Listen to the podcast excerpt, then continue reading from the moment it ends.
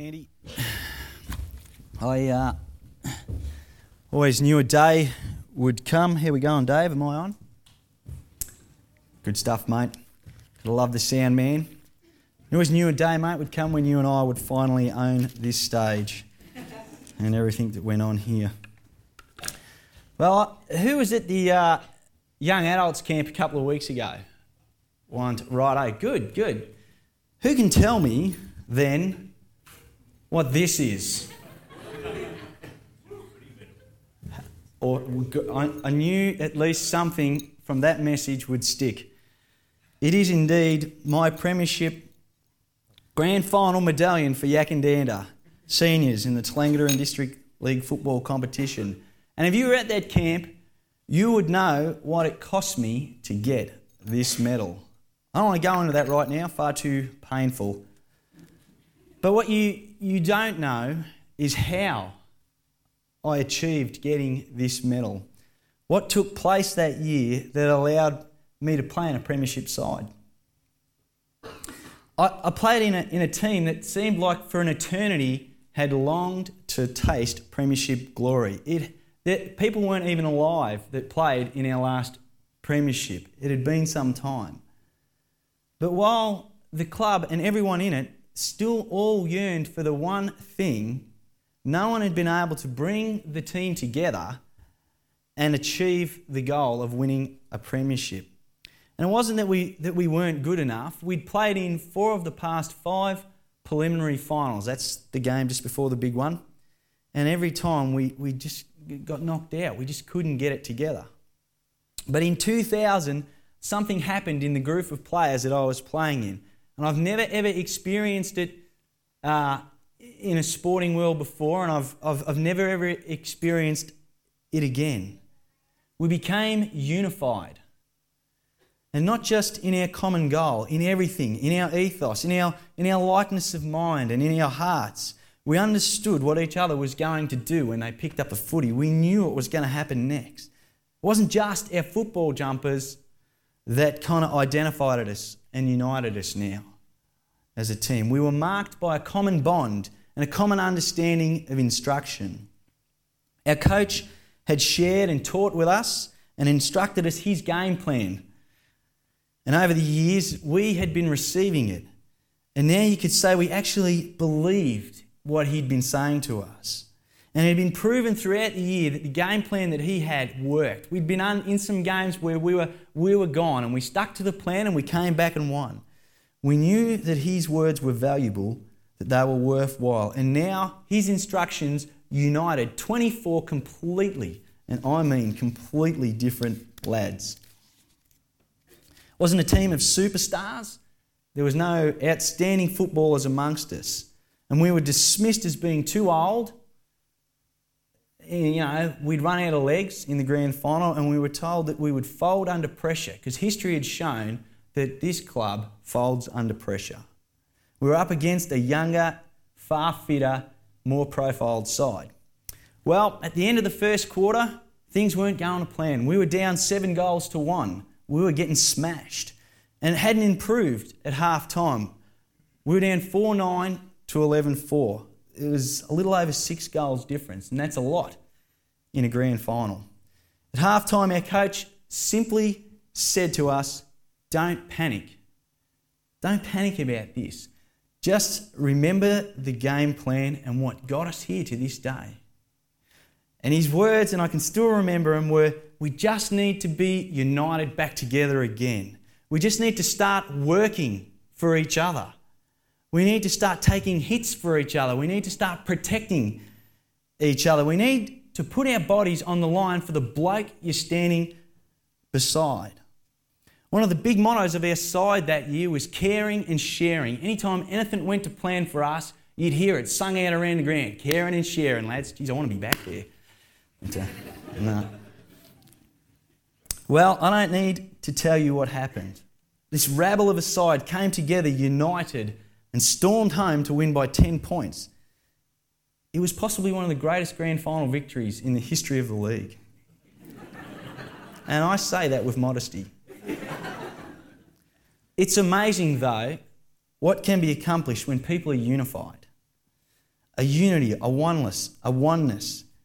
It's like nothing else. It has that has an ability to achieve its purpose. Jesus knew the power of unity. He had shared perfect unity with his Father, and it had marked his entire life. And tonight we're going to have a look at, a, at one of Jesus' last moments with his disciples where he prays that they would be one, unified, and much, much more. Let's just have a look at the, the passage now. It's a whole chapter, so, you know, strap yourself in. Father, yeah, grab your Bibles. That's good. I like the sound of that. John 17, yeah, good tip, Sandy. Father, the time has come. Glorify your Son, that your Son may glorify you. For you granted him authority over all people, that they might give that, that he might give eternal life to all those you have given him. Now this is eternal life, that they may know you, the only true God, and Jesus Christ whom you sent, whom you have sent. I have brought you glory on earth by completing the work you gave me to do. And now, Father, glorify me in your presence with the glory I had with you before the world began. I, res- I revealed you to those whom you gave me out of the world. They were yours, and you gave them to me. They have obeyed your words. Now they know everything you have given me comes from you.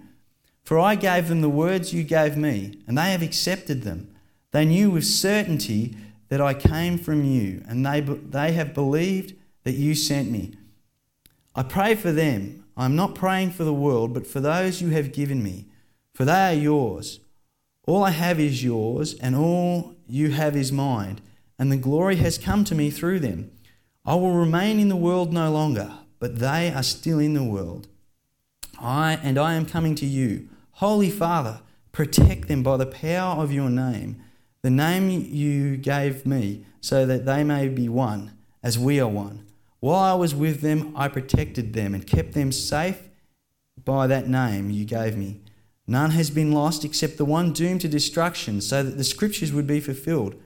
I am coming to you now, but I say these things while I am still in the world, so that they may be they may have a full measure of joy within them.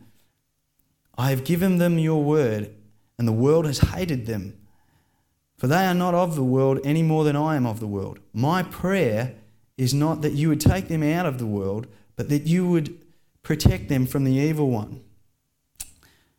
They are not of this of the world, even as I am not of it. Sanctify them by the truth of your word of your word. Sanctify them by truth. Your word is truth.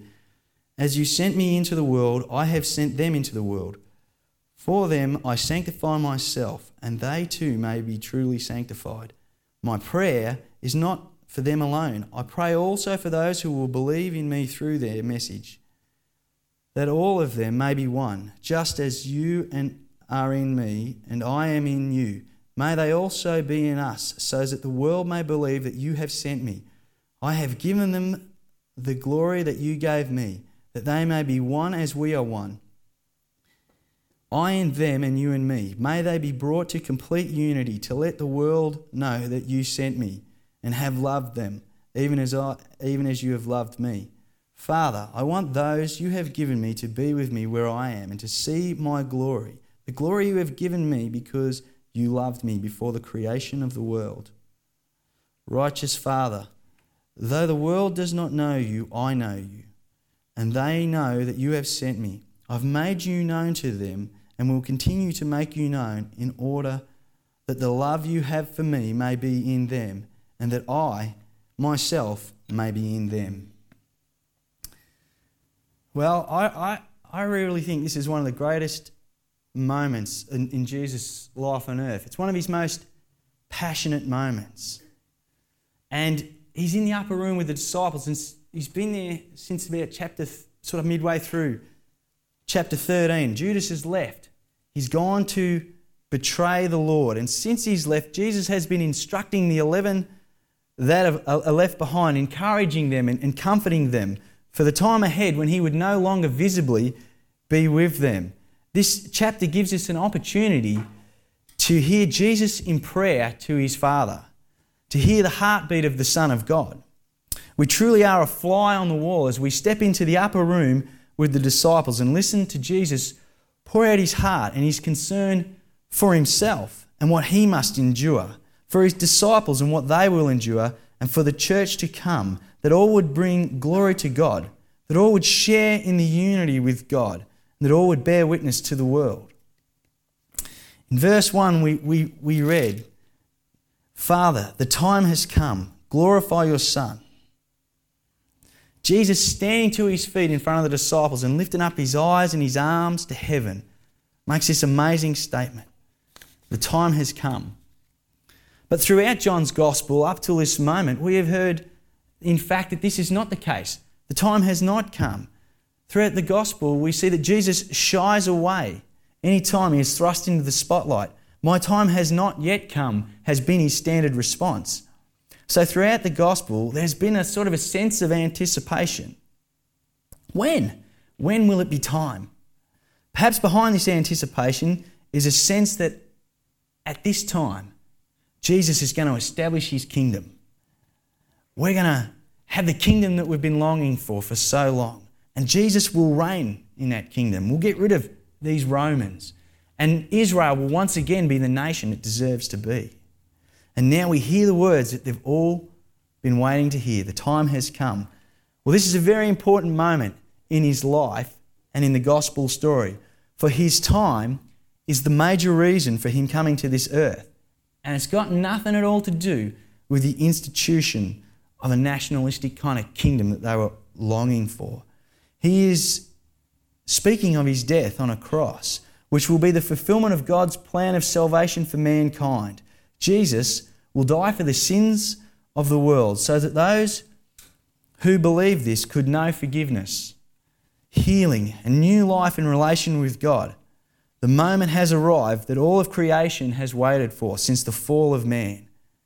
But this waiting has given way to horror as we see that the time, his passion, the one thing that has marked Jesus' ministry, the one thing that he's been pushing towards like a man possessed, is in fact his death on the cross of Golgotha. So maybe it's with this in mind that Jesus turns to his Father in prayer.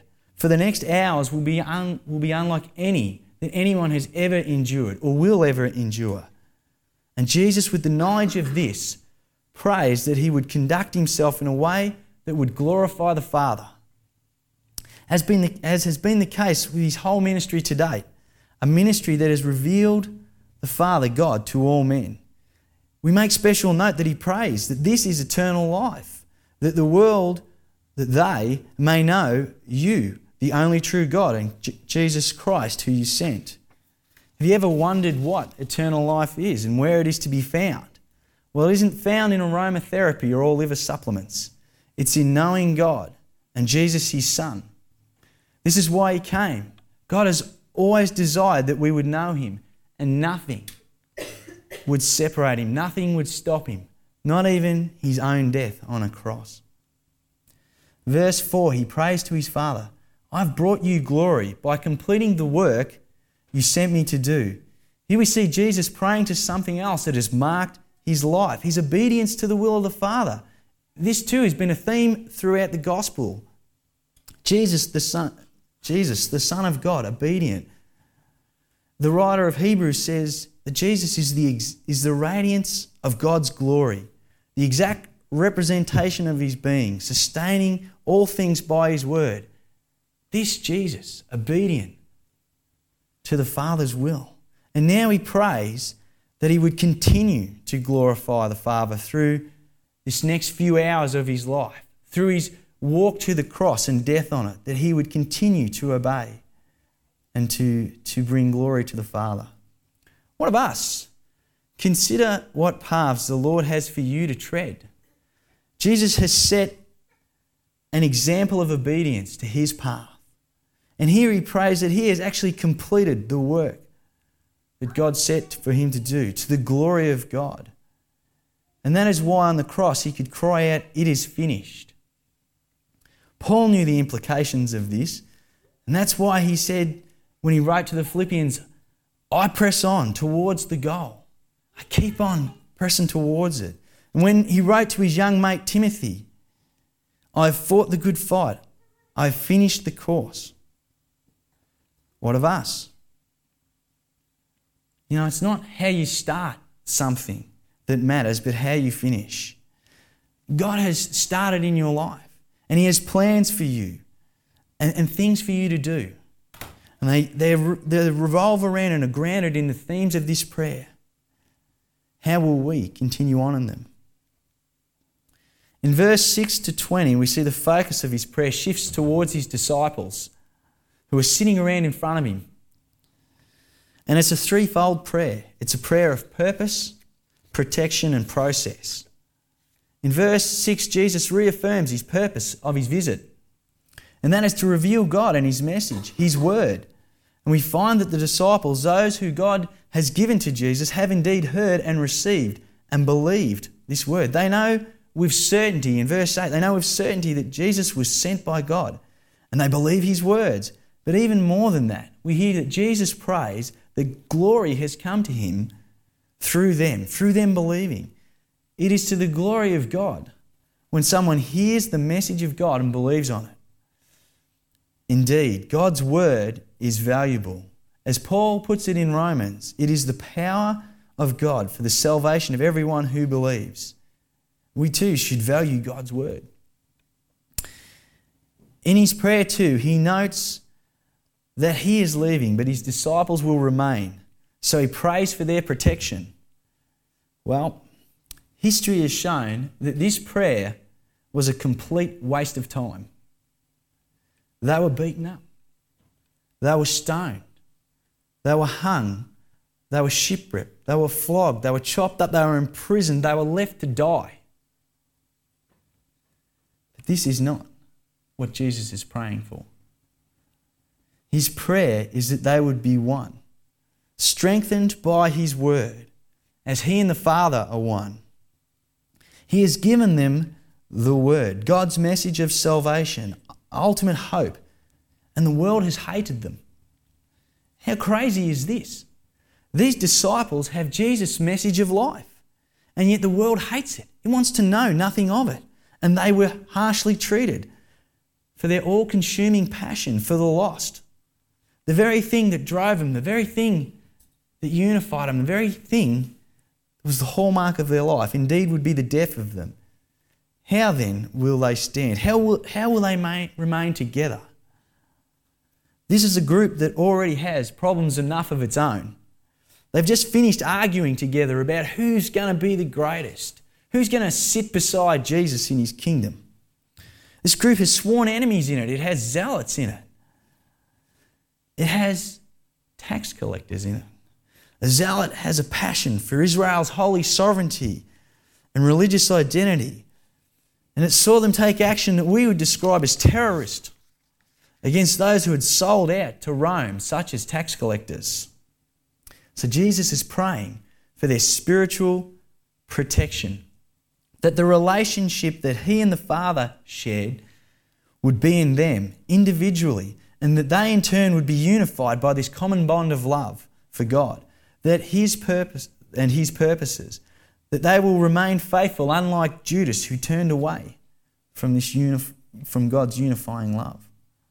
Jesus gives some practical tips in his prayer as to how this is done, the process.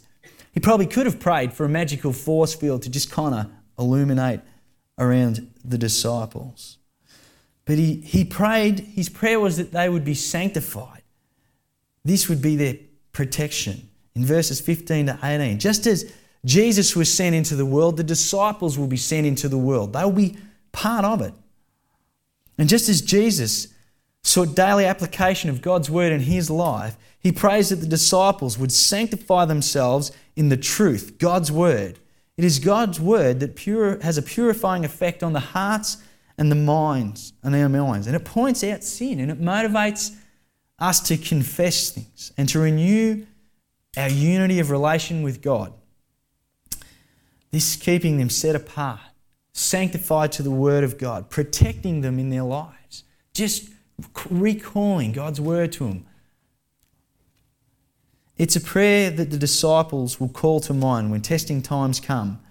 If they are to achieve the work set before them, They'll have to be one in spirit, bound together by, the, by their love in Christ, which surpasses the things of this world. And in fact, we see that it becomes the mark of the early church. It's as recorded in Acts 2 42 to 47. The prayer has stuck well. No doubt, though, as, as Jesus prayed for his disciples, he would have envisaged all that they would do in his name. And casting his eye over them, he would have seen Peter, who would deny him, yet who would become the orator of Pentecost, and thousands would come to believe through the message that Peter gave there. He'd, he'd look down and he'd see John sitting there and envisage all that would be done in the church of Ephesus, the church of Asia Minor. And perhaps in the space that was left by Judas, he sees the great Paul, the apostle to the Gentiles, and the breach into Europe. And then, as he casts his mind, crossing across continents and oceans and down through time, he prays for all believers. 2,000 years ago, the creator of the universe stood in a little upstairs room and with his omniscient mind envisaged all time to come and the church of the ages that would come from the spreading of his word by those whose faithfulness and unity in Christ witnessed in a way that glorified God and advanced his kingdom on earth, that kingdom being the abiding of him in the hearts of those who believe in his word. His prayer is not for the disciples alone, but for those, for all those who would believe in him through their message that he gave them. And in this, his prayer is indeed for you and I. Jesus' prayer is one that goes well and truly beyond the immediate, beyond him and his immediate field of disciples. He has prayed that he would bring glory to God through his love and obedience to the Father, especially through his final hours. And we have seen that this has been fulfilled. He has prayed that the disciples would be one, that their unity and faith would bear witness to the reality of God's presence here on earth and in their lives. And we know, and that in turn would bring glory to God. And we can see the fulfillment of that in the early church. The only open part of Jesus' prayer that has not yet been tied up and is still, in fact, in process of being received, if you like, is for you and I. In verse 20 to 26, he prays for future believers. The same themes of obedience, unity, and love, the things that have marked the life of Jesus, are now prayed here for you and I. His prayer is that we would be one, just as He and the Father are one. Why? Why is this so important? So that a watching world would believe in God and Jesus. It is the effectiveness of our lives here as a body of believers that will turn the heads of a skeptical world. Again, Jesus emphasizes the point in verse 23 I in them, and you in me. May they be brought to complete unity to let the world know that you sent me and, that ha- and have loved them even as you love me. You know, the hand of man can never achieve this type of unity that Jesus is praying for.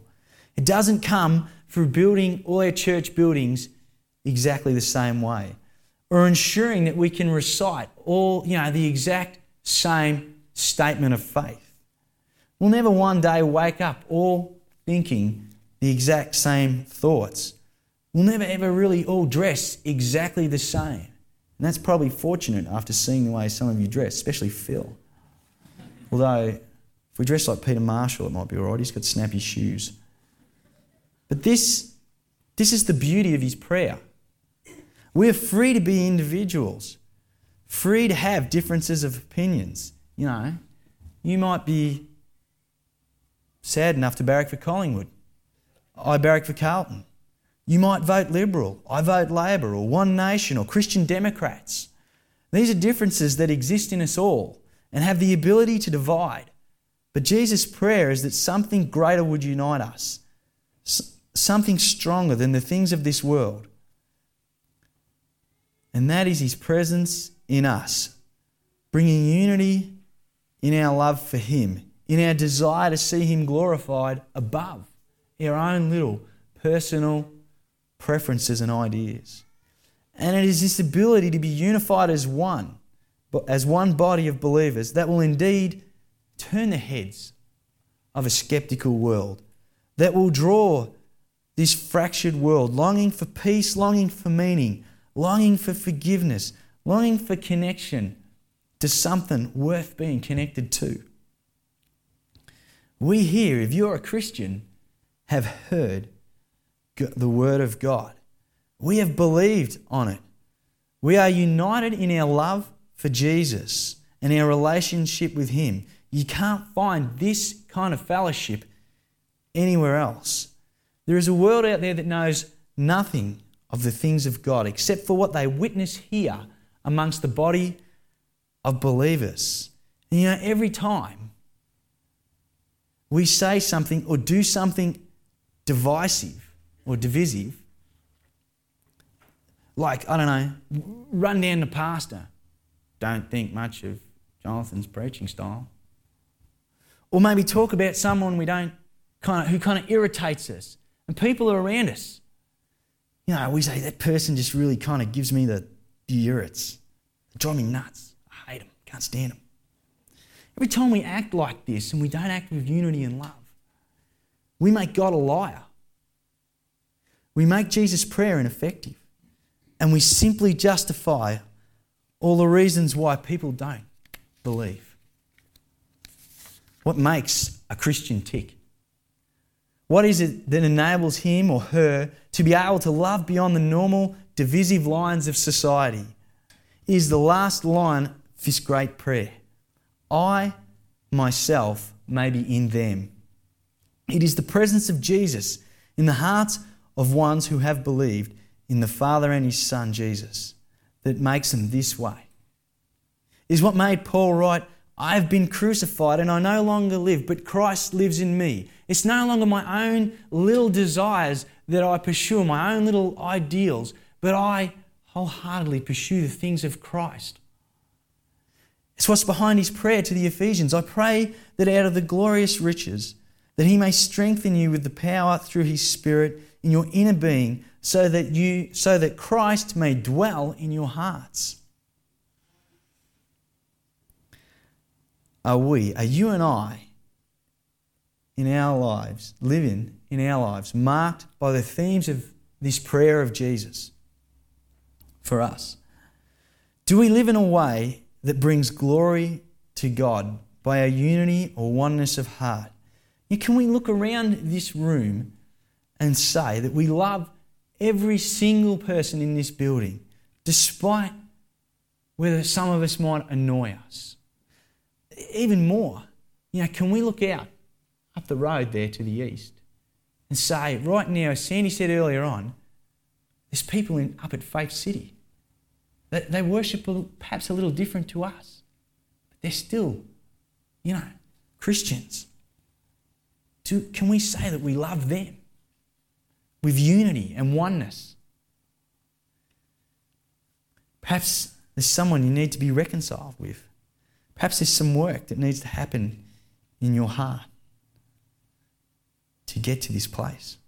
Or maybe it is that you don't even know the outworking of this amazing prayer Christ in me, Jesus living in my life. He prayed a prayer that you might know him. He went to a cross and died on it that you could know him. And he rose again to prove it all possible. Maybe you are someone who needs to step into this love and invite Jesus into your life. His prayer is that we would be one. One in glorifying the Father, one in the unity that comes from knowing the truth, His Word, one in love, one in obedience, one that the world might know that Jesus truly lives and that He lives in us. Father, I, I pray here tonight that we as a church would really know this unity. We'd really know what it is to be one in you. We'd know the love that you and the Father shared. Father, I thank you that, that you prayed this for us. Lord, I thank you that this was your heartbeat the unity and love of the church. Lord, would we be a people who just reflect this to a world that only knows fracture and hate and non unity? Amen.